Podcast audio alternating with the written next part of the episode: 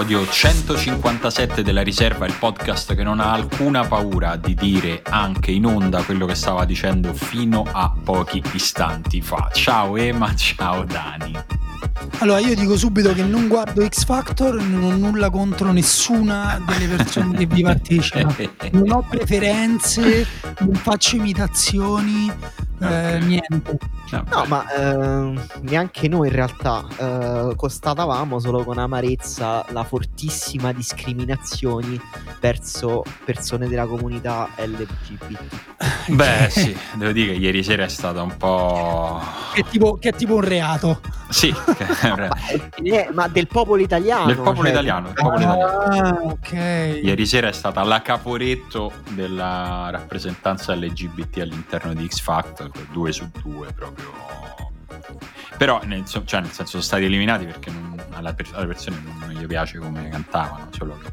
ah, questo, questo, lo dici tu. Scusate qui siamo al solito problema. Allora queste minoranze no, vogliono essere trattate come gli altri o vogliono essere tra- trattate meglio? Perché altrimenti cioè, qua si creano discriminazioni al contrario il famoso allora, razzismo verso gli etero. Esatto, allora esatto. Dobbiamo, dobbiamo, per forza far vincere una persona della comunità. No, no, no, No, però è stato, è stato, divertente perché Emma Marrone, che aveva, era il giudice di riferimento di uno degli eliminati, o forse di tutte e due, no, di uno, che ha attaccato tutto un pippone perché in Italia, in questo programma, ma in questo paese non siamo pronti per... E, cioè, invece era solo evidentemente uno che eh, non aveva cantato abbastanza bene, anche perché nello stesso programma dieci anni fa ha vinto Marco Mengoni, che non è la bandiera dell'eterosessualità. Quindi... Beh, però dai, non però c'è paragone, eh. Se non sbaglio, oltretutto Mengoni ha fatto coming out dopo.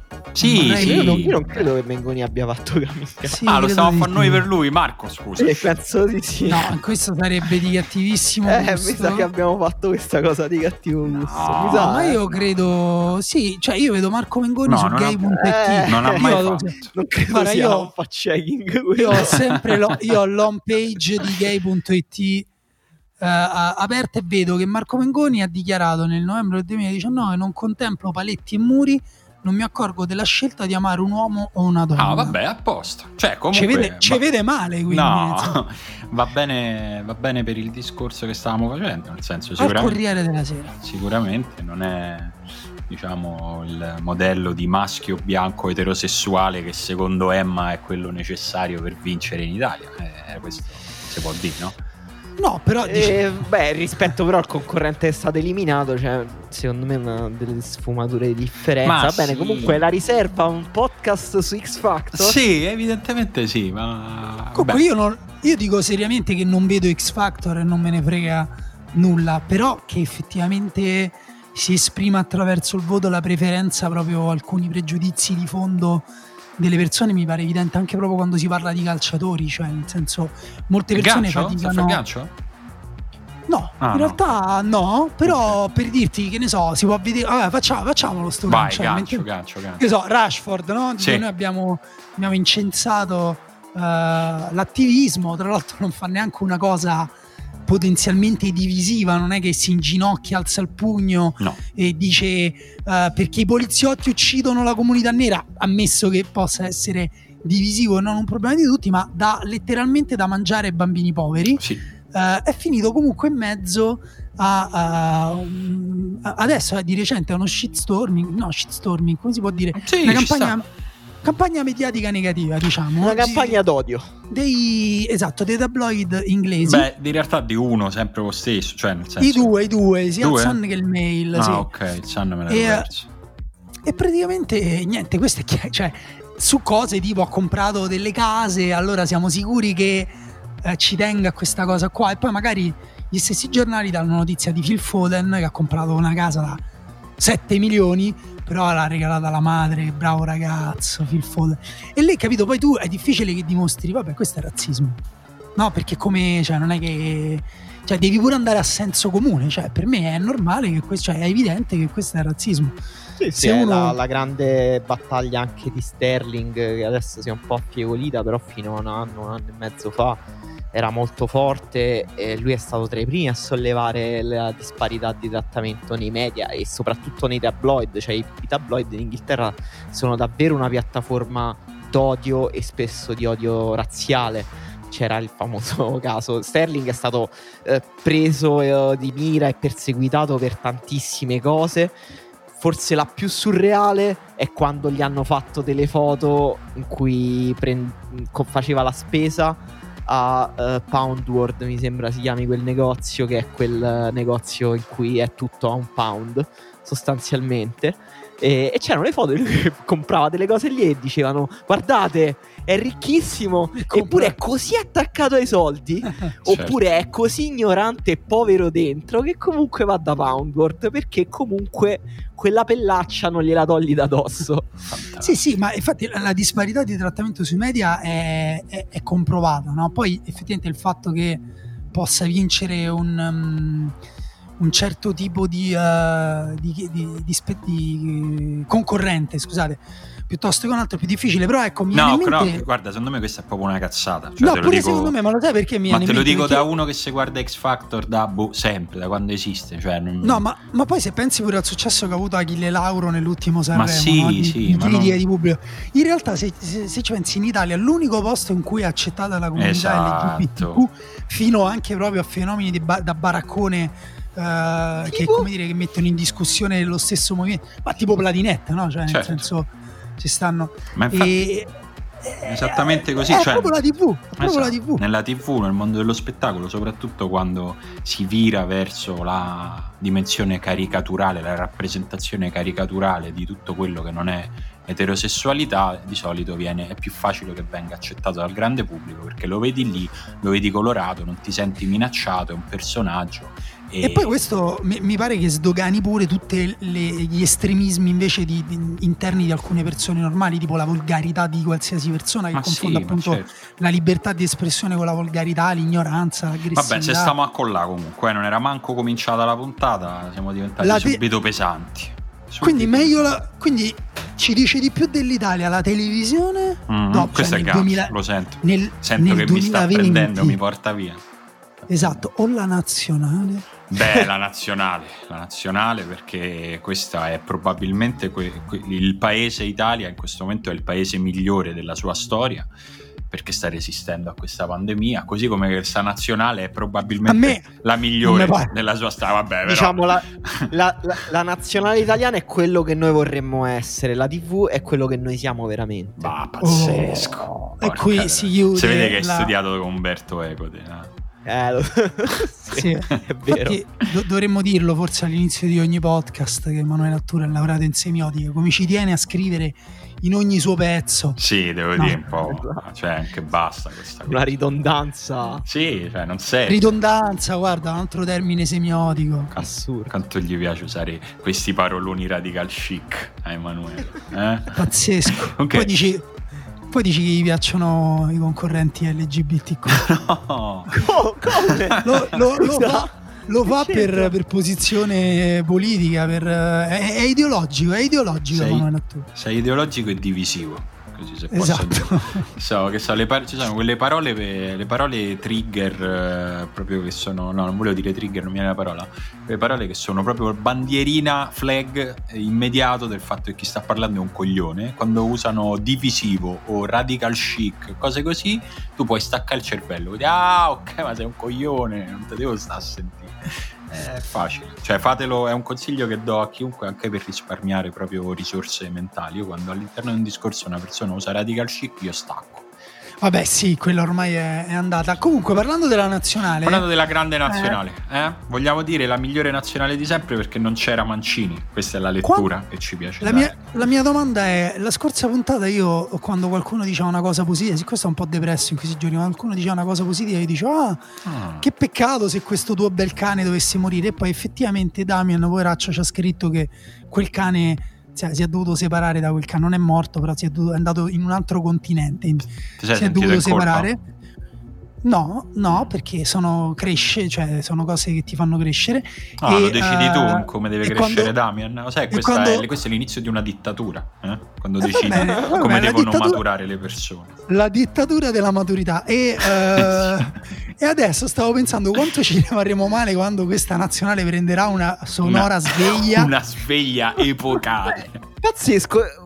Io racconto questo aneddoto un po' personale che secondo me però inquadra bene quanto è difficile la mia vita. Vai. Eh, Mamma mia, sempre alla L'Italia vince, mi sveglio la mattina, faccio un'altra bella vittoria e l'Italia c'è, c'è Dario Saltari che fa colazione vicino a me e mi fa secondo me l'Italia sta per prendere una sveglia epica.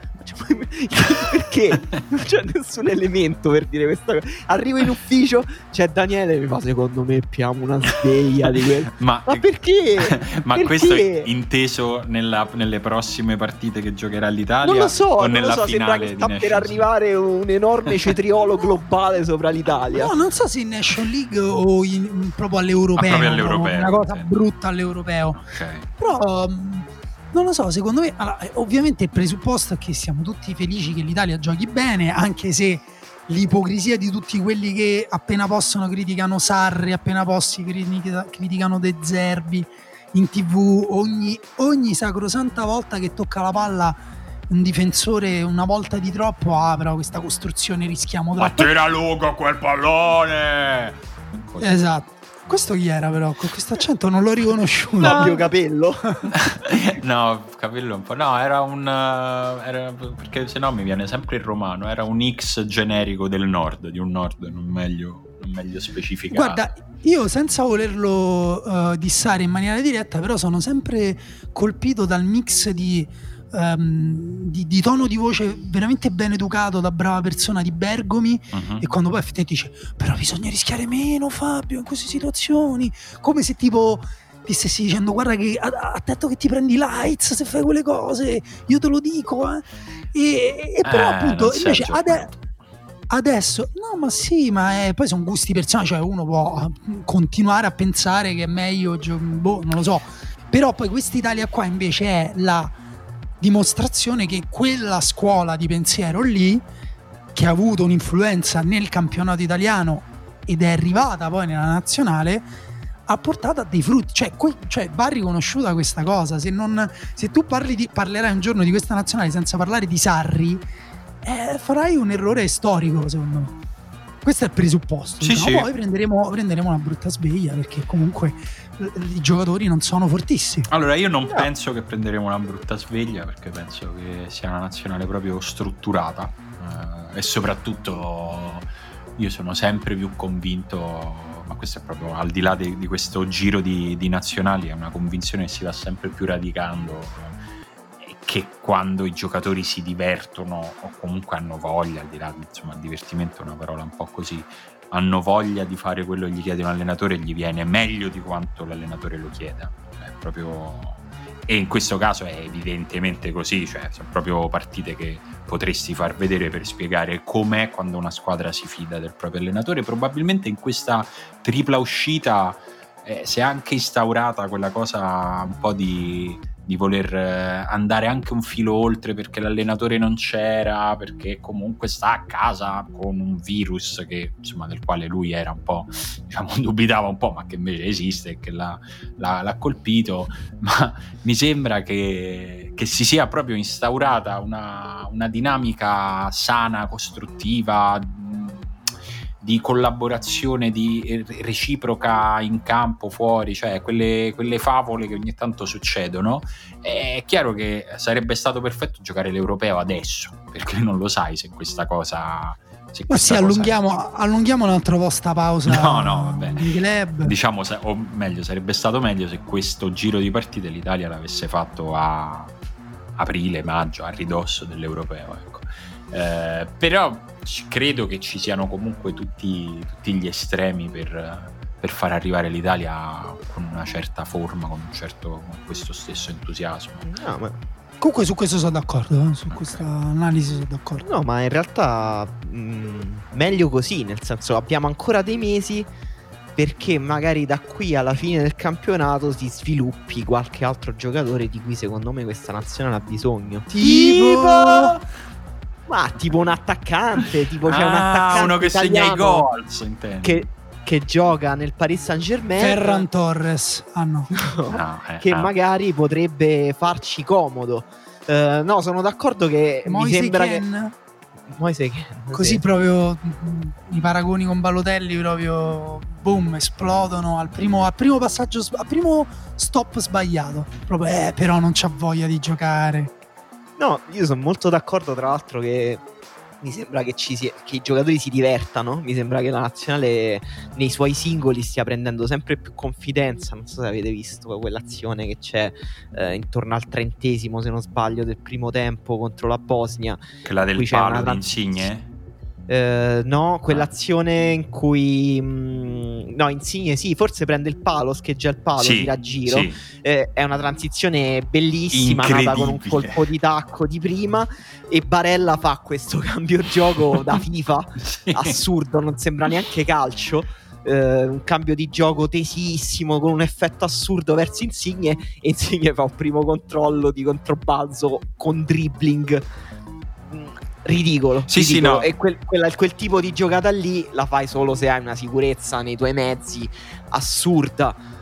Poi, sì, ma eh... è collettiva, no? è quello che, che, colpisce, nel senso che di giocatori sicuri dei propri mezzi li vediamo quasi sempre, capita, se ti guardi cinque partite li vedi dei gesti tecnici anche importanti e che questa azione che dicevi tu, che secondo me fotografa proprio è la cosa da vedere se vuoi vedere che cosa ha fatto in questi dieci giorni la nazionale, è questa uscita palla dalla difesa con tutti i tocchi di prima abbastanza pericolosi nel senso di quelli che se perdi la palla ti esponi a una, a una, a una controtransizione e che invece sono tutti perfetti, tutti ordinati, con i giocatori che si trovano a memoria, che rischiano i colpi. Eh, peccato che poi non sia entrata, ma è quasi irrilevante, visto che tanto l'Italia poi ha vinto, il risultato l'ha fatto. Però io quando è finita quell'azione, stavo guardando la partita con mio cognato, ci siamo guardati ma che cazzo stanno a fare? Ma che, ma che è? Sono, sono esaltati. Sì. Beh, diciamo il posizionamento dei giocatori è incredibilmente fluido, eh, si trovano bene, moltiplicano sempre le linee di passaggio, quindi anche questo è una cosa che semplifica. Poi questo aspetto qua secondo me è quello in cui abbiamo i giocatori migliori perché Locatelli, eh, sì. ma Giorginio soprattutto, Giorginio è... Mm, sto cercando una metafora che non sia l'ago della bilancia, queste cose qua, che ne so, è... Eh, boh, diciamo è, è il lievito nell'impasto. No, guarda, sì, oppure anche l'altezza a cui ti metti i pantaloni, no? Vita alta, vita bassa. Cioè, ti, uh, ti, fa stare bene il culo oppure no? E, ed è, cioè, perché è, a parte è, è fenomenale, insomma, in uh, quasi tutte le, le, le, sue giocate, anche se magari sembrano scontate e semplici, ma poi effettivamente ha una grande maturità, una grande sapienza nel, nell'abbassarsi sulla linea difensiva, nel muoversi invece tra le linee eh, nell'andare a ricevere il passaggio oltre la pressione. E quella è la cosa che facciamo meglio. Però, secondo me, e anche poi offensivamente, comunque, non è che Insigne, l'abbiamo detto la volta scorsa, non è che Insigne è un giocatore banale, Insigne ha dei limiti che sono secondo me quasi esclusivamente fisici e di formazione, diciamo, non ha mai giocato in squadre di questo tipo con allenatori che, eh, che l'hanno inserito in un, in un sistema più, più, complesso. Ha giocato con Sarri. No, a parte Sarri, a parte Sarri.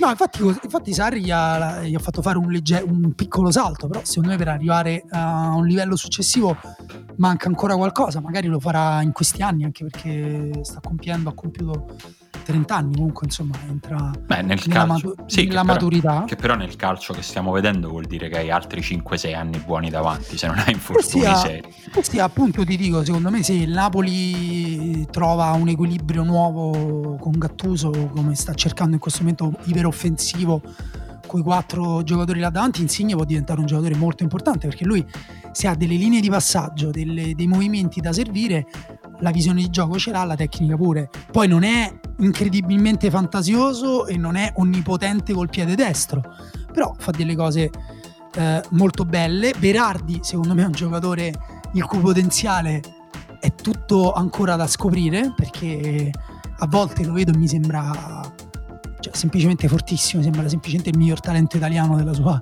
generazione. Chi e, ci uh, metti nella sua generazione? Fammi qualche esempio. Cioè, lui è già. Uh... Beh, ci sta Bernardeschi, ci sta. Lui quanti anni ha Berardi? Esattamente? È del 94. 26 anni. Mm. Quindi Insigne sì. 29, eh? giusto per... Sì, no, per me Berardi diciamo viene subito dopo appunto tutti quelli subito dopo Insigne che puoi andare okay. fino a Bernardeschi ma ci mettere dentro anche vabbè, Chiesa già forse è, ancora più giovane escluderei ovviamente Barella che pure è Zagnolo insomma che Beh è già quella dopo forse nel senso che esatto. siamo sui 21-22 sì forse pure Chiesa vabbè va messo in quella dopo però comunque ecco mi sembra veramente cioè, un giocatore molto molto forte. Potrebbe diventare il giocatore più forte della nazionale da qui all'europeo se il Sassuolo continuasse a fare bene se lui eh, giocasse a parte mo se ne riparla intendi il più forte dopo Barella? sì diciamo il più forte offensivamente ah, dai, potrebbe okay, diventare okay, potrebbe diventare effettivamente il giocatore che ti fa vincere il torneo perché Barella ti fa giocare meglio Giorginio per me resterebbe comunque il giocatore più importante però poi là davanti serve qualcuno che abbia che aumenti il peso. Però ecco questo secondo me può succedere perché anche Belotti secondo me ha giocato molto bene con la Bosnia. Forse questa è una domanda che ci dovremmo iniziare a fare. Si potrebbe iniziare a pensare che ha tolto il posto immobile in questa pausa? Ehm, e... sì per ora direi di sì, perché ha giocato, ha giocato, bene, si è sbattuto tantissimo, però non ha fatto un lavoro solo fisico. Ne parlavamo anche lunedì in gran riserva, no? uh, che Belotti ha fatto proprio un lavoro molto intelligente. Io sinceramente vedo Belotti proprio in, non so se dire in crescita è ridicolo, in risalita, mettiamola così. Mi sembra che stia entrando in una fase della sua stagione più brillante. Sì, anche secondo me ha giocato bene e per agganciarmi a tutto questo discorso, se vediamo anche il modo in cui l'Italia ha costruito le occasioni, eh, anche una partita in cui ha giocato molto bene, in maniera molto brillante, eh, vediamo per esempio il gol di, ehm, di Belotti arriva da un assist bellissimo di Insigne eh, dietro, la, dietro, la difesa. Eh, uguale il gol di Berardi su assist eh, di Locatelli.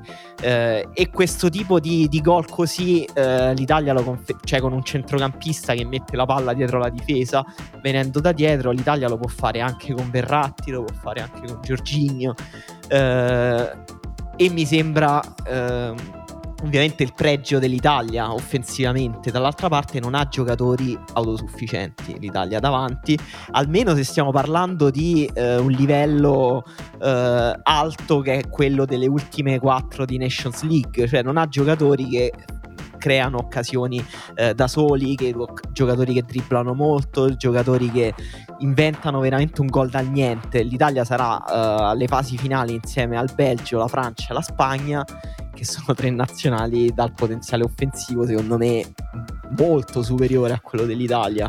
Sì, eh, sì, sicuramente. Poi eh, eh, dovremo, dovremo, come al solito, eh, non dico nello specifico in questa Nations League, però per stare anche nell'Europeo, in questo gruppo di squadre, dovremo come al solito compensare attraverso la nostra identità tattica. Guarda, secondo eh, me... è, che è un'identità tattica molto diversa da quella con cui siamo arrivati eh, nelle, nelle, fasi finali delle competizioni eh, internazionali. Non è né la grande fase difensiva dell'Italia di Lippi né eh, però la, il calcio automatico e meccanico di Conte eh, dell'Europeo del 2016. Però no, è però... comunque attraverso l'identità tattica che l'Italia dovrà colmare il gap di talento con queste nazionali. Se, secondo me se c'è un'Italia a cui del passato a cui assomiglia è proprio quella di Conte e, e, e non ho dubbi che dal punto di vista offensivo uh, il gap lo colmi già con il gioco che per me nessuna delle nazionali che hai detto ha minimamente il gioco offensivo che ha l'Italia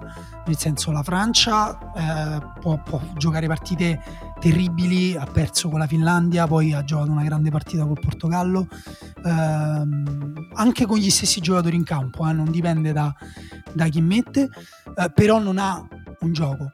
Uh, il Belgio uh, ha un gioco, ha anche degli interpreti pazzeschi, però c'è ancora delle fragilità incredibili ed è oltretutto dipende da due o tre giocatori che gli fanno quel gioco, non è anche qui non è un gioco diffuso come quello dell'Italia, che effettivamente noi a nominare i giocatori importanti dell'Italia ne abbiamo nominati 4 o 5.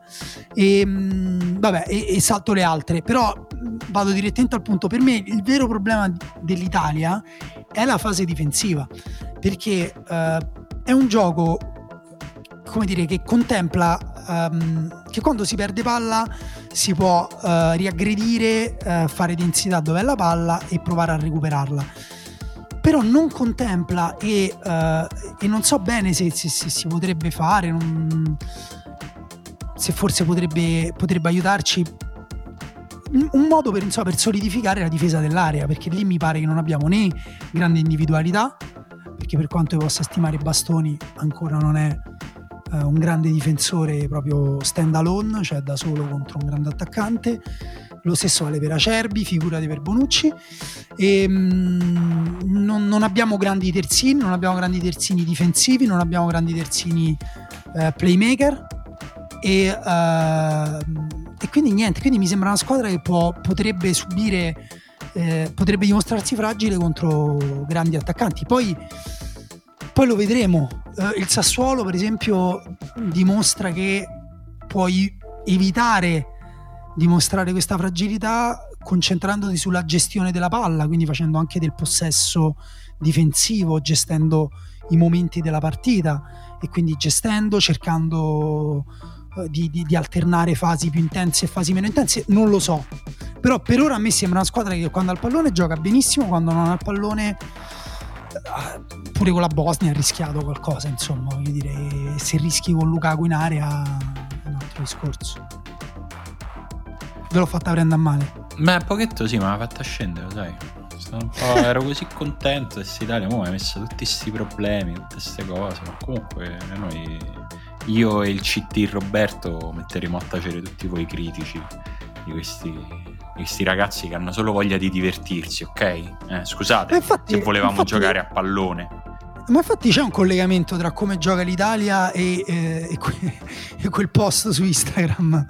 sì, dici, eh. E alla fine sì, è sempre la voglia di alleggerire la situazione, di stemperare. Cioè, questa non è un'Italia che deve vincere, è un'Italia che ci deve così alleggerire. Eh, però invece adesso si è messa nella posizione che poi deve vincere, nel senso che adesso ci sarà, adesso, a ottobre, ci sarà questa finale. Ottobre è tra un anno. Fra un anno, fra un anno questa fase finale della Nations League che si giocherà in Italia. Eh, tra un anno? Tra un anno. Ah, e... quindi prima ci sarà l'europeo? Esatto, eh beh, perché l'europeo doveva essere l'anno scorso, quindi si è un po' accavallato tutto. E... Però alla fine sarà, sarà così e... e comunque a quel punto ci arriverai che insomma ti verrà chiesto di vincerla, ci sta e sarà difficile però insomma quindi anche... le, L'europeo no, però te lo salti l'europeo. Ah, l'europeo te lo fai secondo me senza che nessuno ti chieda di vincerlo. Poi è chiaro che a maggior ragione se fai bene l'europeo con una competizione da tre, due, due, tre partite in casa, eh, comunque una nazionale che non credo che farà disastri all'europeo, insomma eh, un po' le, le, verrà chiesto di vincere. Qual è il protocollo di festeggiamenti in caso di vittoria della Nations League che eh, dobbiamo fare? Festeggiamenti Niente, totali. Alle 6 sul balcone, alle 6 sul balcone no, la trombetta. ragazzi, fra un anno, sì? fra un anno c'è il vaccino, massimo. tranquilli. No, no, ma dico in generale, mettiamo caso ah, che okay, questa pandemia è scomparsa, okay, no? Tra okay. un anno. Tu, dici circo massimo o non circo massimo? Eh, esatto, cioè siamo sul tenore bagno nelle fontane, allora. eh, carnevale, quindi società eh, capovolta, oppure siamo nell'ordine tipo ok, mi bevo una birra alla fine della partita. Allora, secondo me eh, è più la seconda, ma perché sarà a ottobre. Cioè, se fosse a luglio sarebbe una scusa per festeggiare. Cioè, col caldo d'estate, se, cioè, se te ha una serata di fine luglio, inizio agosto, dove tendenzialmente stai ancora a Roma. Se hai i soldi per fare le ferie, probabilmente le fai dopo, perché tanto ormai luglio si lavora come se fosse giugno, no? La nazionale vince la Nations League e dice oh se vi va noi facciamo un giro col pullman al Circo Massimo noi passiamo là non è per forza non è un mondiale però fa caldo vi potete portare delle birrette. Che fai? Ce vai? Ce vai. Voglia di abbracciarci un po'. Ce vai, ce vai. Invece a ottobre tu capisci che con tutto eh, il capisci. bene. Eh, certo. Secondo me dipende un po' da come, da come, lo vinci. Cioè, nel senso, tipo, batti, che ne so. Se batti la Francia, da... la gente vuole infatti... Esatto, esatto. Batti Spagna, ger... batti, che ne so, mm, Portogallo, la... Spagna e Francia. La Francia in Quarti, finale sì. con Mbappé che va con la Francia in vantaggio con cucchiaio di Mbappé all'inizio. O Mbappé poi... che prende quattro pali. Pazzesco. Daniele, facci un power ranking no. di queste quattro squadre, cioè Belgio, Francia, Spagna e Italia. Belgio, Francia, Spagna. Dalla più forte alla meno forte di queste quattro. E secondo me Francia, Spagna, Belgio, Belgio e Italia. No, Francia, Spagna, Italia e Belgio. E guarda, l'Italia ah, non così lontana. L'Italia sopra il Belgio. L'Italia quindi. non così. Sì, secondo me alla fine sì. Perché comunque poi magari ti fa una grandissima partita uno dei loro giocatori. Tielemans ha fatto eh, due gol nelle ultime due partite. Sta giocando molto bene. De Bruyne eh, è un giocatore decisivo. Lukaku può romperti. Però ricordati che Lukaku, quel, quell'europeo famoso di Conte, eh, in realtà non, cioè, con tutto che appunto ha vinto quasi tutti i duelli difensivi di testa, eh, però poi non, non è riuscito. No, perché blef. ecco la Blef. differenza, tra, la differenza tra l'Italia di Conte e quella di adesso è che l'Italia di Conte, quando poi ehm, non, eh, non aveva la palla, comunque marcava, marcava uomo, usciva aggressiva. Ehm, usciva alle- aggressiva con le mezzali, ti ricordi Giaccherini, questo Giaccherini Super Saiyan? Vabbè, avevamo anche cioè, la coppia Chiellini-Bonucci comunque superiore a questa co- qualsiasi delle coppie difensive Anche, che avremo anche quest'anno. Chiellini Bonucci, anche, Anche- un'altra eh, certo, coppa eh, certo, certo, ma 4 mol- anni di più. molto, vabbè. Io invece vi chiedo una cosa a voi, eh, a parte, sì, ditemi anche voi se, se pensate che l'Italia sia superiore a queste quattro, a una di queste quattro, e poi vi chiedo qual è eh, il o i due giocatori al massimo che devono crescere molto da qui a quest'estate per dire ok ce la giochiamo veramente anche per l'Europeo. Vai, Emma. E- Puoi pure dire Ken, Ken eh, se te... No, per me, ehm, per me l'Italia non è, no, non è superiore a nessuna di queste squadre. E c'è il, il Belgio che secondo me è la più debole fra le quattro, ha comunque, cioè, se non sbaglio, forse il miglior attacco e la miglior difesa di tutta la Nations League. E comunque una squadra che, che davanti a... Eh, Hazard è in pessimo periodo di forma, però lasciamo la possibilità che si riprenda. Però in Ma chi questo o ghiatto test- eh, Oghiattone, Oghiattone sta, sta messo male, però Lo i suoi chiamano suoi- così so, adesso. Rispetto perché ha bisogno di mangiare i dolci la sera prima di andare Ok, a letto. è una cosa che ha detto ha Scusa, detto, scusa, non- non ragione. rie- scu- scusate, non riesco proprio a non mangiare dolci prima di dormire. Sono ghiotto di E- danetta alla vaniglia. Però io vi invito, invito agli ascoltatori a, a rivedere i gol del Belgio, le azioni del Belgio nelle ultime partite, in particolare contro l'Inghilterra. Cioè Mertens, De Bruyne e Lukaku eh, sono a un livello di intesa superiore a quello di due o tre anni fa e creano occasioni in qualsiasi momento, in qualsiasi modo, in transizione, in attacco posizionale, si scambiano benissimo posizione. De Bruyne è davvero è, ormai è un, un quarterback, eh, Lukaku vince tutti i duelli individuali e comunque il Belgio mi sembra la più debole fra le quattro. E crescere invece per l'altra domanda, giocatori che devono crescere, per me Berardi uno, è uno. Eh, su Chiesa ho perso le speranze purtroppo e, e l'altro è Mosekin. Cioè questi due giocatori secondo me sono quelli col talento più grande offensivo. Berardi è già cresciuto tantissimo. Eh, però è vero che gli manca comunque ancora qualcosa. Che però secondo me è nell'ordine delle grandi partite. Cioè gli manca comunque col Sassuolo non, non riesce a giocare in contesti di alto livello. Quindi è difficile misurare il suo valore. Eh, è difficile dire ok arriviamo a, a giocare una partita col Belgio la può decidere Berardi non lo puoi dire perché non l'hai mai visto giocare a quel livello là Qualche partita in Serie A, però appunto deve, deve essere pure lui, deve dimostrarsi un giocatore capace di attivarsi eh, in determinati contesti. lui in Serie A ha giocato grandi partite anche contro grandi avversari, uno che ha segnato tantissimi gol all'Inter, però anche sparito tantissime Milan. volte. È, è uno che ha fatto della discontinuità nella sua carriera proprio un suo marchio, quindi eh, e, Kin per me con, con tutto io sono d'accordo che Belotti sta giocando molto bene e sono anche un fan di Immobile, però effettivamente se vedete come Kin anche sta finalizzando le occasioni che ha nel Paris Saint Germain, per me può, ha un potenziale di un altro livello. Eh, però forse è vero quello che dice Daniele, cioè che forse dovremmo augurarci che non giochi questo europeo per non ve- perché forse non lo reggo. Un altro caso Balotelli, effettivamente forse non lo reggo. Sarebbe triste. Una bella Simone? vignetta con Kin dentro una gabbia stavolta, Chi- non con le banane, perché hanno, che hanno imparato la lezione. No, scusa, però lì ci viene bene pure il gioco di parole. Lo rimetti in cima a un grattacielo e fai King Kong. Esatto, esatto, qualcuno la Bello. farebbe sicuramente. Se non l'hanno già ehm, fatta, guarda. Sicuro. Io mm, non sono per niente convinto che la Spagna sia più forte dell'Italia, nonostante dirlo in questa settimana sia particolarmente impopolare dopo, dopo la vittoria incredibile sulla Germania. E sono convinto che la Francia stia un passo avanti a tutte le altre tre, quello sì, ma fra Italia, Belgio e Spagna, per quanto possa valere valutarle adesso per una cosa che si gioca fra un anno, credo che sarebbe veramente eh, quasi uno scontro alla pari, nel senso lì poi dipenderà molto anche da, dagli accoppiamenti delle semifinali che saranno puramente casuali, no? saranno, se, è chiaro che se ti capita subito la Francia eh, si mette male, ti capita il Belgio e la Spagna magari nella singola partita poi fa fuori la Francia, diventa un'altra cosa, no?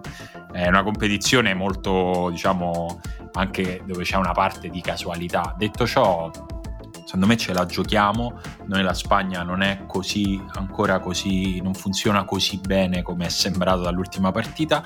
Eh, e sul Belgio insomma avete di fatto detto voi, nel senso che è vero che sta crescendo, cioè c'è quell'intesa fra quelli che fa, fa spavento.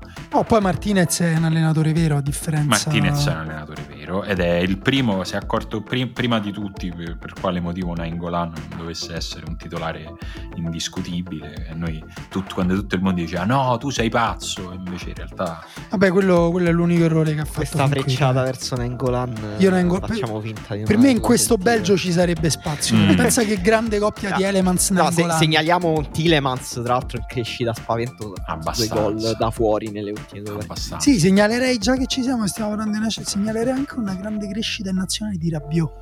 È vero, è vero, ci ho, fatto, ci, ho fatto caso, ci ho fatto caso anch'io. Forse gioca meglio in nazionale che con esatto, la Juve.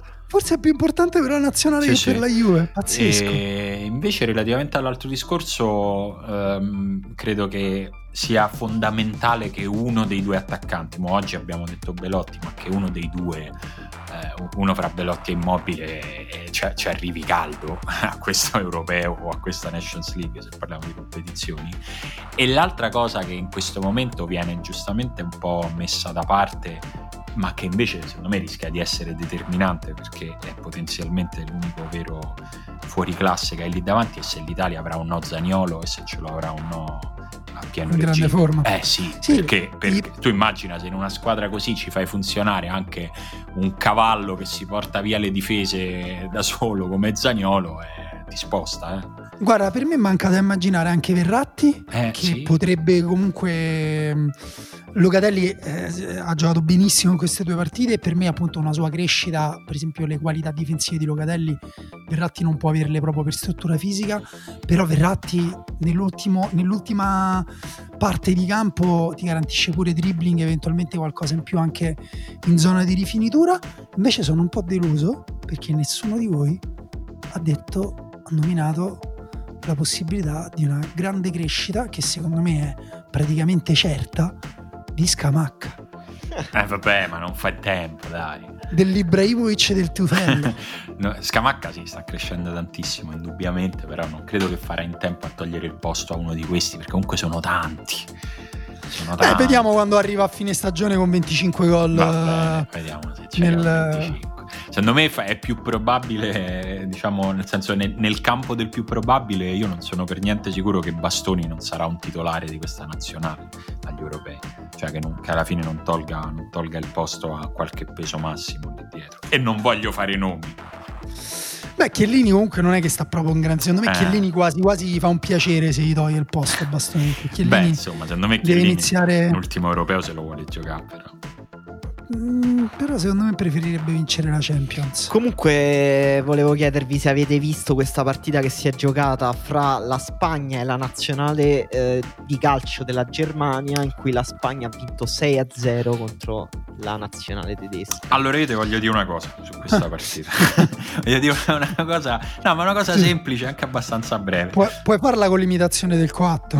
no, no per quanto, per quanto è, questo è esattamente l'argomento che io da anni respingo, sdegnato. Eh, credo, diciamo, anche con cognizione di causa, quando l'amico di turno mi dice che la Roma, o un'altra squadra, ma capita spesso la Roma, ha perso quella partita perché si vedeva che non gli andava, cioè oh, a quelli non gli va.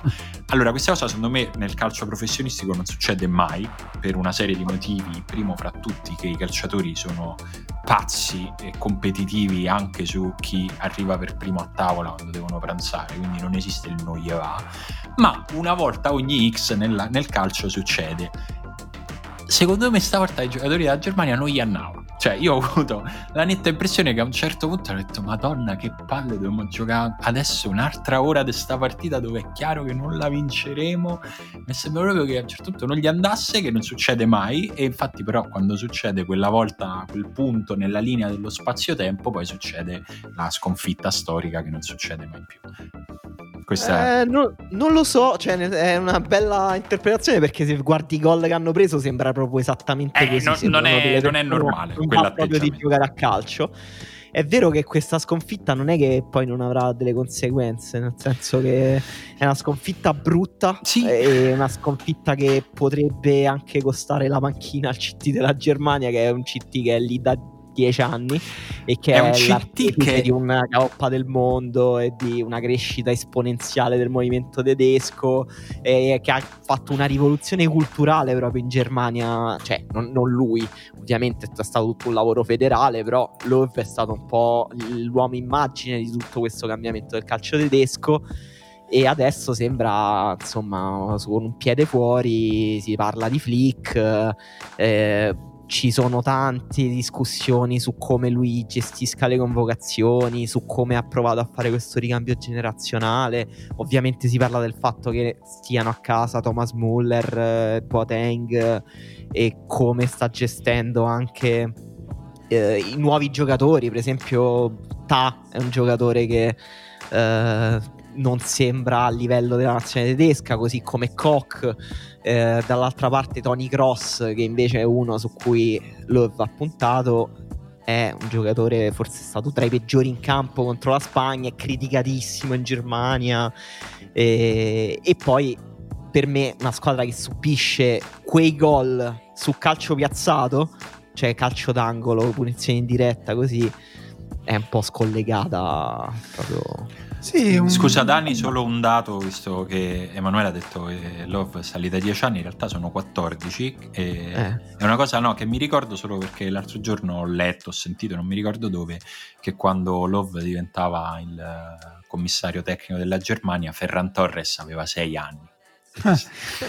Questo per rendersi no, conto. Ma è vero, è importante. Io stavo dicendo proprio che secondo me nel cioè nel naturale sviluppo di un, di un, progetto tecnico a un certo punto c'è anche il passaggio di mano ad un allenatore che magari ha una filosofia simile non credo che Lowe eh, sarebbe stato estromesso dai quadri dirigenziali della Germania però magari prendere una figura tipo non lo so, tipo quella di Coso, come si chiama quello che in Italia hanno trattato a pesce in faccia? E quale? Luis Enrique? Sempre tedesco, no, ah, dai. No quello dell'Lipsia. Ah, Raghi, direttore tecnico. Sì, scusate, eh, scusate, però il coronavirus dà, delle, dà, dei problemi cerebrali a lungo periodo. Non ah, so te lo sei beccato? Non sapevo. Tra cui perdita della memoria. E mi sa di sì, sto iniziando a pensare, forse ci ho avuto solo il post io. E, ehm, perché tutte quelle cose, è uscito un articolo appunto parlava di questa nebbia mentale di cui alcuni soffrono, mi ha messo un'angoscia terribile, però tutti i sintomi io penso di averli già. Ok. Quindi, Vabbè, ehm, allora è tranquilla. Esatto, e però appunto avrebbe potuto concentrarsi sullo sviluppo, sulla formazione, sulla selezione, aiutare, però poi l'allenamento proprio in campo eh, lo potrebbe iniziare a lasciare a qualcun altro che magari dopo 14 anni inizia a perdere pure un po' di, di energia. Comunque è un lavoro faticoso l'allenatore. Cioè Porca troia, ragazzi. Ma soprattutto dopo aver vinto dopo aver vinto eh. un mondiale è veramente difficile, proprio difficile rimotivarsi, probabilmente rimotivare l'ambiente, rinnovare eh, anche la, la narrazione che, che, c'è su se stessi che per un commissario tecnico è fondamentale perché fai questo lavoro assurdo per il quale si parla di te tantissimo per una settimana, poi sparisci per tre mesi, poi si riparla tantissimo di te, poi risparisci. Eh, anche come gestione della propria immagine non è facilissimo. Esatto, quindi appunto secondo me proprio cioè, poteva essere salutare passare di mano magari a un giovane, tanto la Germania ha una scuola di allenatori giovani pazzesca, quindi uh, Tuchel è in grande crisi al Paris Saint Germain ad esempio. E, ehm, Facciamo uno switch? Facciamo tu che la, la nazionale e lo al Paris Saint Germain? Ah, no, no, magari boh, al Paris Saint Germain si trova un allenatore culturalmente più vicino a, mm. alle loro aspettative perché tu che è di una freddezza mm. uh, unica. Sì, eh, credo che, che, che il CT della nazionale tedesca debba essere deciso dal capitano del Bayern Monaco. Credo che sia questa la, Quindi la Joshua regola. Kimmich. Secondo me c'è, Neuer. Quindi sarà, pro- quindi sarà probabilmente Thomas Müller. c'è un incontro su Zoom fra il Questa capi- mi sembra un'ottima idea, sinceramente. capitano del Bayern. Monaco, presidente della Bundesbank.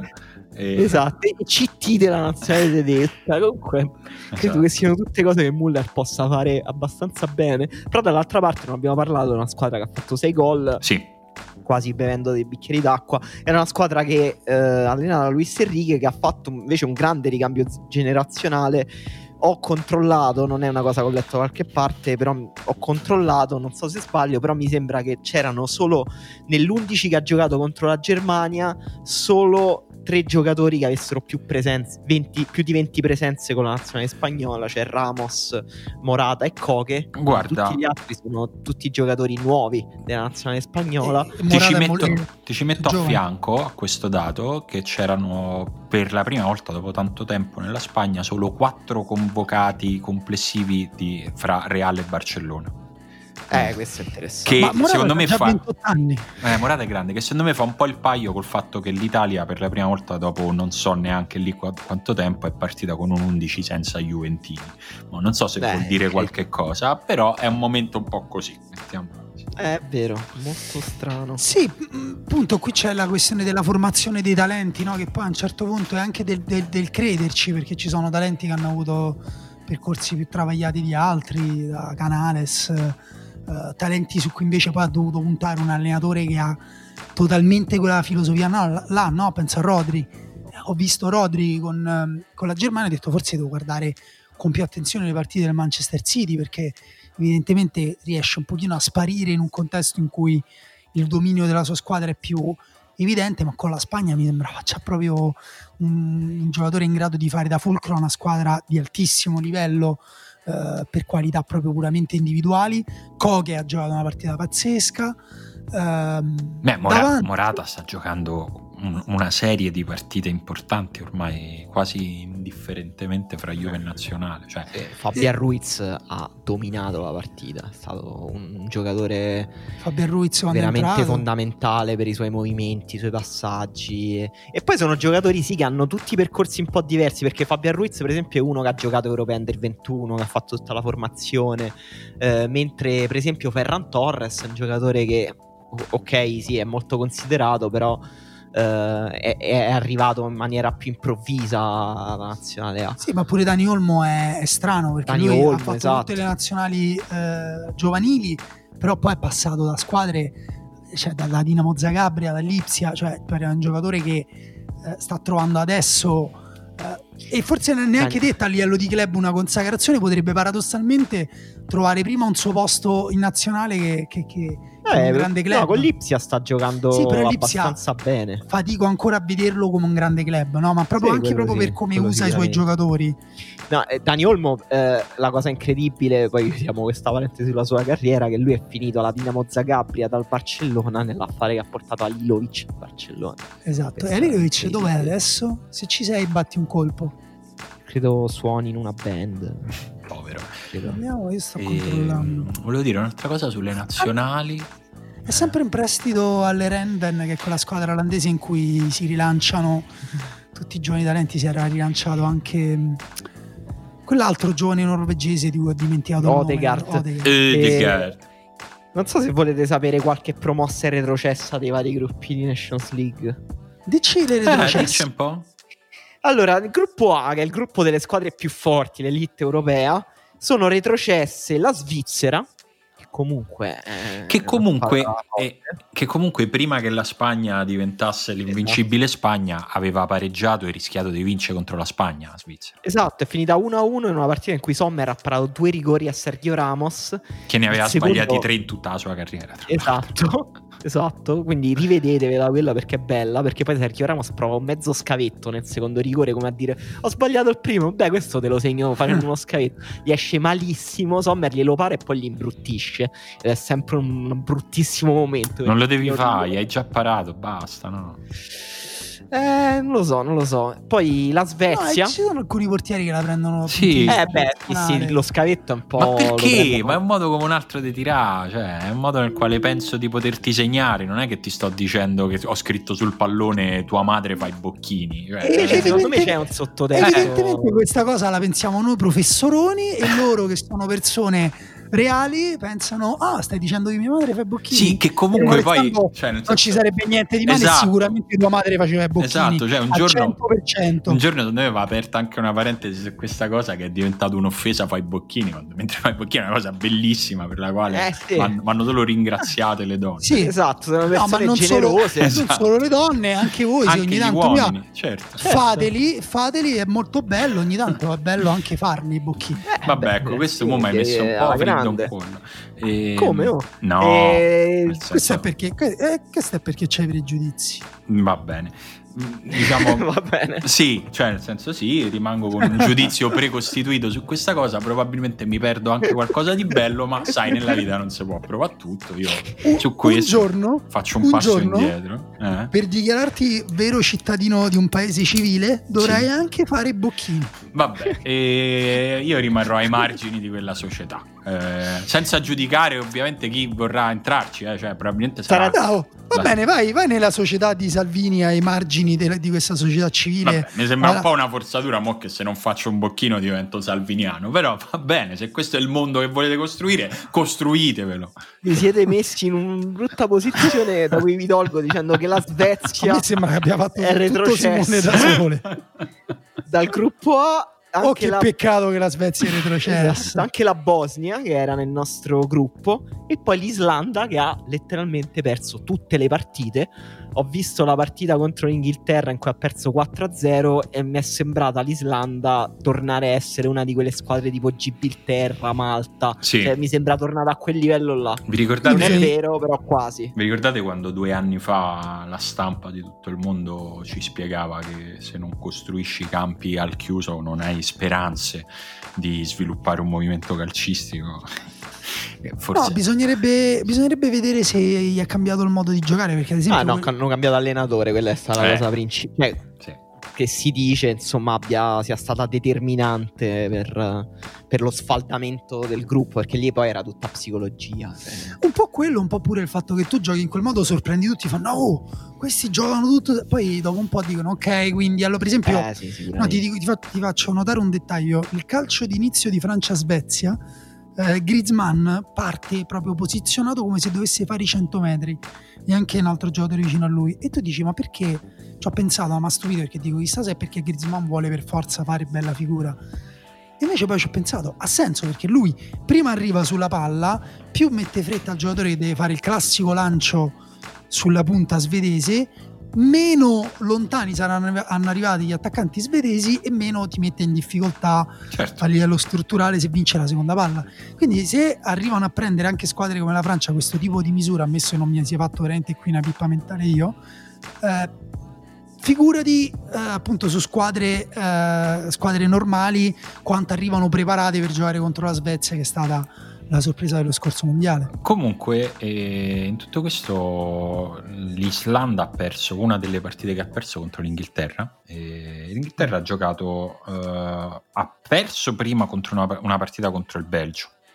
Eh, una partita all'interno della quale però si è, nonostante la sconfitta, si è accesa soprattutto nel dibattito interno inglese, ma un po' in generale, la stella di Grealish in nazionale. la stellina operaia. La di stellina Grealish. operaia di Grealish che insomma oggettivamente ha fatto una gran bella partita, eh, al punto che il dibattito interno ha iniziato a, a virare su forse dobbiamo pensare di cambiare modulo per far essere titolare Grealish in questa, in questa nazionale? E qualcuno diceva ma forse non siamo ancora manco sicuri che se lo porta Grealish agli europei, aspettiamo di cambiare modulo, però insomma è, è stata la sensazione della settimana e poi mi ha fatto molto ridere, eh, credo in un podcast del Guardian, adesso non mi ricordo bene, fatico a rimettere insieme i pezzi, dove dopo la seconda partita, quella vinta eh, per 4-0 contro un'Islanda, come dicevamo, abbastanza arrendevole, invece è brillata la stella di Foden e qualcuno ha detto Foden è il nuovo Grealish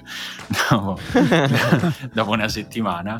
Eh, però no, era insomma per eh, aggiornare un po' i nostri ascoltatori. Per dire quanti fenomeni sta sfornando l'Inghilterra. Sì, Foden, cioè, se devo scegliere un fenomeno fra i due, la mia sterlina la punto su Foden, diciamo, in prospettiva. Se dovessi... No, in realtà sta, sta, cambiando un pochino la mentalità del... Um, cioè già, già, da un sacco di tempo so, con Southgate, insomma... È, e anche a livello proprio tattico, però anche a livello, anche gli osservatori del calcio inglese sono più attenti a notare i giocatori che escono un pochino dai canoni del calcio inglese, tipo appunto Grealish addirittura ha spinto qualcuno a chiedersi se la nazionale andava costruita intorno a Grealish quando neanche esatto. la Aston Villa è veramente costruito intorno a Grealish ma anche altri giocatori sì e comunque la risposta è che ormai nessuna squadra si costruisce intorno a un giocatore forse. Nel 2020 l'abbiamo sì, superato. tranne il Milan e tranne il Milan guarda, e Guarda, hai spoilerato proprio l'articolo in cui non mi ricordo se era il Guardian o The Athletic, dicevano forse dovrebbero costruire la nazionale inglese intorno a Grealish. E poi sempre nel titolo no, non si, non si fa più in questo modo. Eh sì, Una dai, cosa basta. No, però, no, però diciamo al di là di tutto sono giocatori che effettivamente... Mh, mentre i giocatori tipo Sterling eh, danno elettricità in una zona del campo dove persino gli inglesi riescono a, a immaginare che sia necessaria, che è sull'esterno. Cioè, loro la portano in mezzo al campo con bellissimo quel video di Grealish che salta con l'esterno, un primo tocco pazzesco, Monier facendosi un sombrero di esterno e Monier gli dà letteralmente un calcio in culo. Tacco esterno, sì. È una palla di controbalzo bellissima e poi sempre al rallentatore molto bello anche il calcio in culo che gli dà Monier. Uh, però appunto sono giocatori che escono un pochino dai loro canoni ed è anche qui una rivoluzione che mentre eh, in altre nazionali è partita da, da, da, crisi profonde. Qui, un po' per orgoglio, secondo me gli inglesi non hanno mai ammesso, ok, siamo in crisi, ok, abbiamo un grande problema, però piano piano hanno messo in discussione delle cose e si sta vedendo e prima o poi darà anche lì, eh, si spera, qualche frutto. Sì, tutto questo infatti secondo me il migliore tra mh, mm, è quello che non abbiamo citato, cioè Jadon Sancho che sì. non, non, sta attraversando proprio un periodo brillante, però come talento è su un altro livello. Sì, sì, me. sì. Beh, lui però appunto è pure uno di quei talenti individuali talmente luminosi che fatichi pure a inserirlo in un, in un contesto di formazione.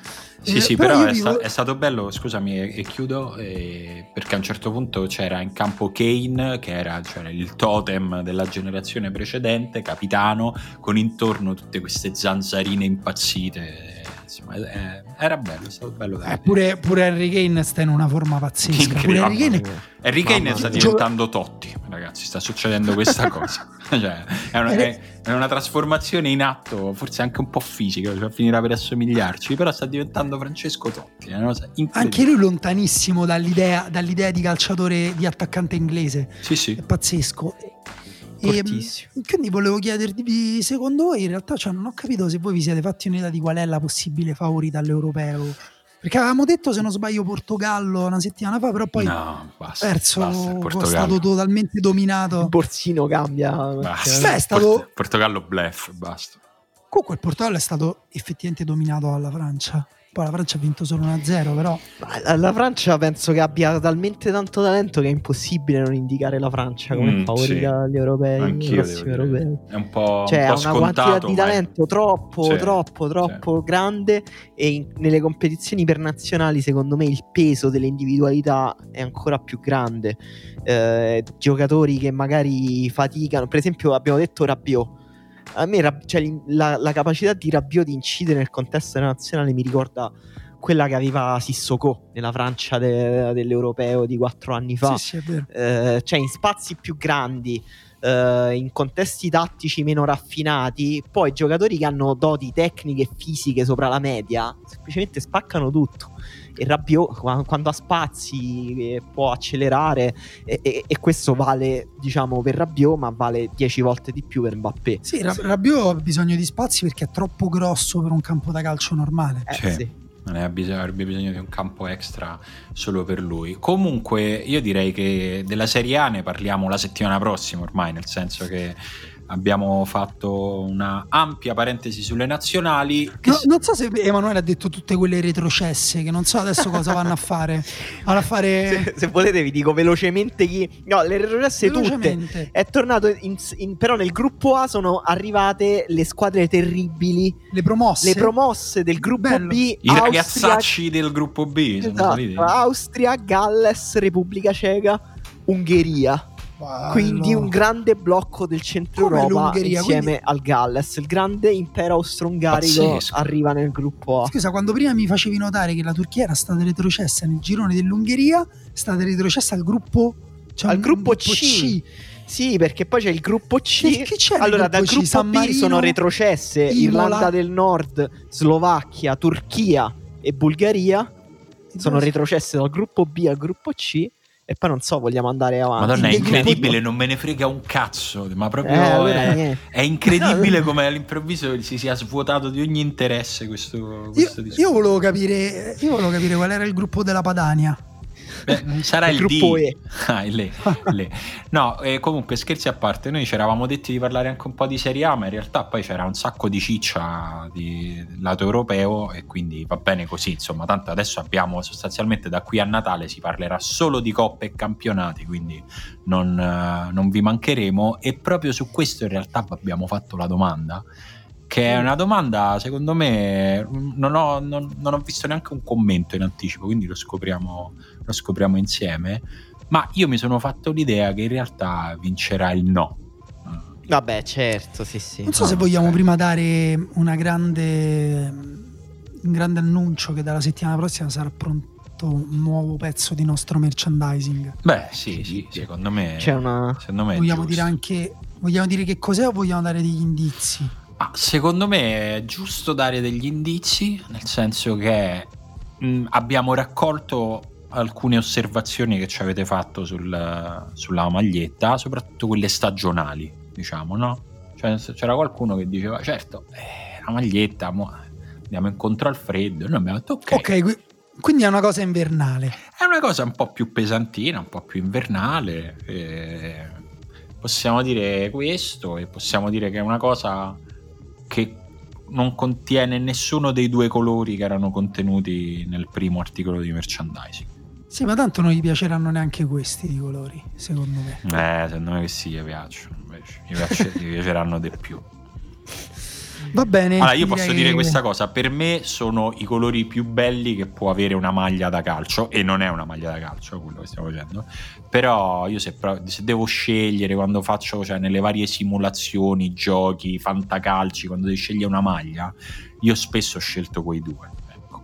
Ah Vedi? Eh, questo è interessante, soprattutto per le implicazioni psicanalitiche dei due colori in questione. È vero, esatto, anche perché eh. sei daltonico, quindi non so che, di che colore pensi che sia la sciarpa. È un bel contrasto. È un bel contrasto. Hai detto di che colore pensi che sia? Non ho capito. La sciarpa, dico tu non sei daltonico, non dovresti ah, sì. Avere un minimo di confusione su. Un pochino sì, però è un bel contrasto, dai, mettiamola così. E comunque abbiamo detto che è una sciarpa, ecco ormai... Ah, chi l'ha detto? L'ho detto io per sbaglio? Sì, l'hai appena detto. Ho fatto... Va bene, va bene. Vabbè, Madonna, è una io, sciarpa, va bene. Te l'ho detto che c'ho i sintomi del È una sciarpa, è una sciarpa, è una sciarpa, vogliamo dire anche i colori. Beh, no, no a questo punto non diciamo nei colori, dai. ma soprattutto almeno una piccola sorpresa lasciamo. Non vi diciamo nei colori, ma soprattutto che cos'è che la rende una sciarpa francamente imperdibile. Cioè. Da una, una, sciar- una una... sciarpa possiamo dirlo, pazzesca. Da una parte pazzesca. c'è scritto viva i bocchini e esatto. dall'altra anche da fare tra parentesi. Esatto, esatto, esattamente eh. così. Era una sciarpa che prevedeva uno dei temi di questa puntata, ormai siamo così. Allora, comunque, vi abbiamo chiesto: sareste disposti a non vedere mai più un mondiale e un europeo in cambio dell'abolizione della pausa per le nazionali? È proprio questo, è un po' giocare, giocare ai dadi col diavolo questa domanda che vi ha fatto È, è, tua Emanuele? Sì, è tua, certo. Sì. sì, è mia, me ne sono pentito un po' subito, mi no, Perché? Sì, beh, perché comunque effettivamente... Eh, cioè è difficile dire di sì, cioè, ma chi è, che, chi è che è così mostro? Cioè qualcuno ha detto sì, eh, però chi è che è così mostro da dire di sì, però effettivamente diventano interessanti le argomentazioni. Esatto. Esatto, c'è Mario che dice prima di tutto eliminarono la pausa nazionale e fui contento perché mi annoiava. Poi eliminarono l'Europa League e setti zitto perché il giovedì c'era sempre qualcosa da vedere in tv. Poi eliminarono le serie inferiori e fui sollevato perché la mia squadra è sempre stata in Serie A. Un giorno eliminarono il calcio e non c'era rimasto nessuno a protestare. Mario, sei un poeta. Sì, eh, fa ridere perché è vero. Questa cosa che dice Mario è vera. Molto bene, infatti trionfo di like per questo ultracitazionismo. Di sì.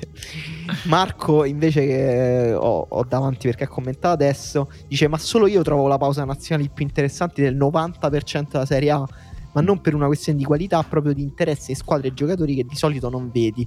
L'unico problema è di non poter vedere molte partite in tv, ma ricordo che quando Sky aveva i diritti delle qualificazioni passava un weekend incollato alla televisione. Allora, questo è vero, sposta tanto e io, in, soprattutto in questo turno, ho fatto molta fatica a vedere le partite, gli highlights, cioè li ho cercati ovunque, li ho trovati in ritardo, con fatica e cambia, sposta tanto nella fruizione, oggettivamente.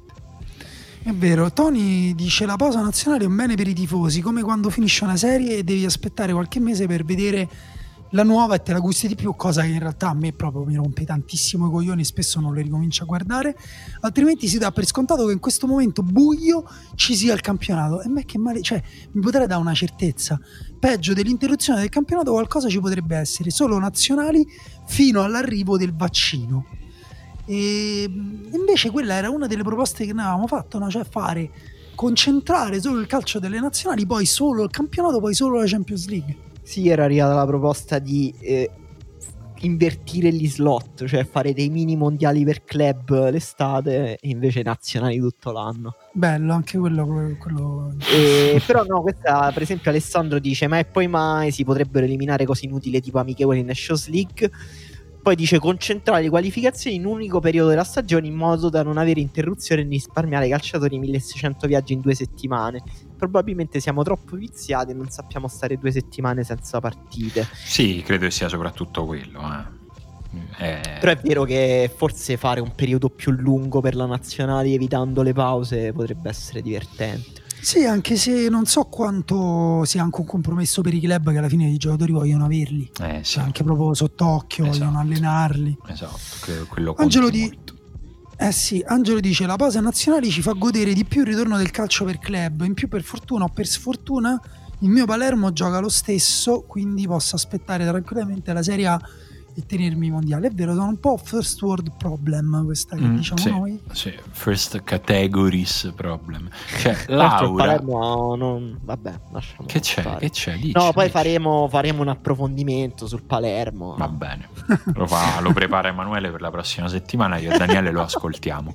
Laura sì, dice, credo di essere l'unica persona sulla faccia della terra che ama qualsiasi pausa nazionale. Mi farei letteralmente in quattro per poter vedere le partite di tutte le nazionali che segue. E Laura dice quali sono queste nazionali che segui, perché eh, cioè un approccio Beh, originale, interessante. Forse Laura è tipo Daniele Morrone, polinazionale. Daniele Morrone tifa Italia, Spagna, Russia. Vabbè, Daniele Morrone la deve smettere, veramente. L'altro giorno mi ha anche scritto risentito, non mi ricordo per che cosa. Per perché, avevamo de- perché, avevamo detto che lui aveva detto che la Germania era una squadra ridicola mm. e poi la Germania ha preso 6 gol dalla Spagna, quindi dice, ah, adesso... Vabbè, effettivamente... Daniele Morrone aveva anche detto che Smalling alla Roma era un disastro, quindi ogni tanto ci si prende, ogni tanto no. Però Daniele, per questo eh? aveva detto... Per, almeno in tre pause pranzo mi ha detto mi dovete chiedere scusa alla ri- dovete andare alla riserva e adesso mi chiedete scusa allora facciamo così quando tu chiederai no, scusa. Eh, no, tu chiedi scusa a Smalling e io chiedo scusa a te facciamo questo giro andiamo in ordine cronologico va bene Daniele e come deve, forse deve fare un video no. su Instagram in cui chiede scusa a Smalling e lo tagga. Esatto. Quindi, no, nella prossima puntata di Lobanowski inizieremo chiedendo scusa a Smalling. Eh, ma no, perché non funziona così, perché così Smalling non, non, non lo viene mai a sapere. Invece lui lo cioè, tagga. Vuol dire, vuol dire che Smalling non ascolta sì, Lobanowski? Sì, ma solo perché non capisce la lingua. Come non capisce la lingua? Gioca a 3-7 al Corviale. Ma gioca, e... ma gioca a Free 7. Ah, ok. Gioca comunque con amici della comunità britannica. Sono carte inglesi. Ok, comunque tantissime persone, per tornare alle risposte, hanno detto no, ma non perché non vogliono rinunciare alla competitività di europei e mondiali, ma non vogliono rinunciare alla pizza, la birretta e la partita con gli amici in cui tutti tifano la stessa squadra. È vero, è una cosa bellissima. La pubblicità della Peroni ci ha proprio rivoluzionato l'immaginario. forse un po' al contrario. Eh, però... sì, no, siete, siete eh, questo è il capitalismo, siete schiavi del capitalismo. In realtà io ricordo brutte serate passate a litigare su ogni giocatore di, non della tua squadra. E Daniele dice: No, per quanto sia stupido e forse un po' nostalgico dell'infanzia in cui tra una partita a PES con Naldo Rigni e la pubblicità della Nike c'era l'illusione che Brasile-Italia fosse la partita perfetta quando inizia un mondiale o un europeo ho sempre un livello di hype superiore rispetto a quando la mia squadra si gioca un posto in finale di Champions e questo indipendentemente dalla presenza o successo della mia nazionale. Il sogno utopico sarebbe un calendario dei club un po' più condensato, sfruttando l'assenza della pausa nazionale per avere ogni anno a fine stagione almeno un mese e mezzo di solo nazionali, che a seconda della stagione giocano qualificazioni europee mondiali, magari con formati ridotti. Infantino morirebbe, ma tanto è un Ma le qualifiche, vabbè. Eh, Luca invece dice una cosa che mi ha fatto venire in mente quando ha detto uh, calendario condensato. Luca dice assolutamente sì, ma solo a patto di creare una Superlega infernale in cui si gioca ogni tre giorni. Pensa che bello se fanno la Superlega, ma poi ci mettono dentro tutti i capoluoghi di provincia italiani, tutti i capoluoghi di provincia in Spagna. Bello. Bello, tipo, la Roma deve fare 15 trasferte in Ucraina. Il campionato delle città, eh? non quello. Invece... Dura due anni, solo dopo due anni, sai chi si è qualificato alla fase finale che dura altri due anni. C'è Giulia che chiede: Beh, se lo chiedete ora, proprio ora, quando la stizza causa pausa nazionale all'apice della sua intensità, vi rispondo che rinuncerei a ogni cosa dolce della vita pur di liberarmi di questo strazio di merda, detto con calma e serenità. Giulia, intanto tu nel tuo, nel tuo stato, nelle tue condizioni, devi stare calma perché sappiamo che stai per dare alla luce un bel bambino, eh? ce l'hai confermato la settimana scorsa e quindi Grazie, stai calmo. Complimenti. Complimenti, complimentoni Giulia Ma per questo ve- bambino. È vero o è una battuta? No, ci aveva scritto per dirci che assolutamente che non era incinta, ma che ah, aveva... che noi avevamo detto che aveva la pagnotta nel, nel forno. forno. Ah, è vero, è vero, scusate, è vero, ma lo sapete che io non ho la memoria a breve termine. Daniel, comunque ti sta succedendo qualcosa davvero. Te l'ho detto, te l'ho detto, te l'ho detto. Vabbè. Tu sei Emanuele, vero? Tu sei Emanuele. Se abbiamo dei medici neurologi all'ascolto, sappiate che potete supportare la riserva non solo su Patreon, ma anche con una visita specialistica. E... Laura dice che eh, di essere l'unica persona sulla faccia della terra che ama qualsiasi pausa nazionale, però poi dice una frase strana eh, di cui chiederei chiarimenti. Mi farei in quattro. L'abbiamo detto prima. Ah, scusa, sono stupido. No, vabbè, no. però non devi essere così severo con te stesso. Scusa, eh, scusa sono, sono bollito. sei bollito, sei un blef. Eh, diciamo eh, adesso per solidarietà ne leggo anche io uno che hanno già detto. Dave dice no, però il compromesso di una pausa nazionale unica al posto di tante pause decisamente sì. In realtà non ho letto uno banale. Cioè uno che eh, ripete tante cose. Sai che, che potremmo fare una cosa tipo alla Lundini? Potremmo leggere solo commenti che abbiamo già letto per la prossima ora. Stesso. No, invece vi leggo quello di Sebastiano, che tra l'altro è, no, è, ha anche il badge di fan più attivo e anche al di là di del badge di Facebook lo riconosco come uno dei nostri primi eh, ascoltatori, dice sinceramente non capisco questo astio a me le pause per le nazionali non dispiacciono per nulla, è uno dei pochi momenti in cui il tifo campanilista delle varie fazioni locali svanisce per dare forma ad un genuino e costruttivo odio per i tedeschi, un bel momento di condivisione. Ok, io da contraltare e poi se volete chiederei, mi sembra il commento perfetto, c'è Tommaso che ha appena letto Mark Fisher e che dice con l'avanzare del capitalismo e l'eliminazione di ogni forma di diversità culturale, credo che prima o poi sarà inevitabile. Beh, ci sta. Ci sta. Ci sta. Così, era sempre per chiudere con la nota di ottimismo a cura della riserva. Esatto. Siamo qui per darvi questo tipo di, di carezze. Va bene, questa puntata è finita. Ci sentiamo lunedì su Patreon per chi, per chi vuole venire di là, ci vuole supportare. Altrimenti ci sentiamo la settimana prossima qui. Certo che lunedì ci sarà tanta di quella carne al fuoco dopo due settimane senza Serie A che sarebbe veramente sciocco da parte vostra non venire su Patreon. Però figurati, i soldi sono i vostri. Eh certo. Va bene? Ciao. Ciao. Ciao.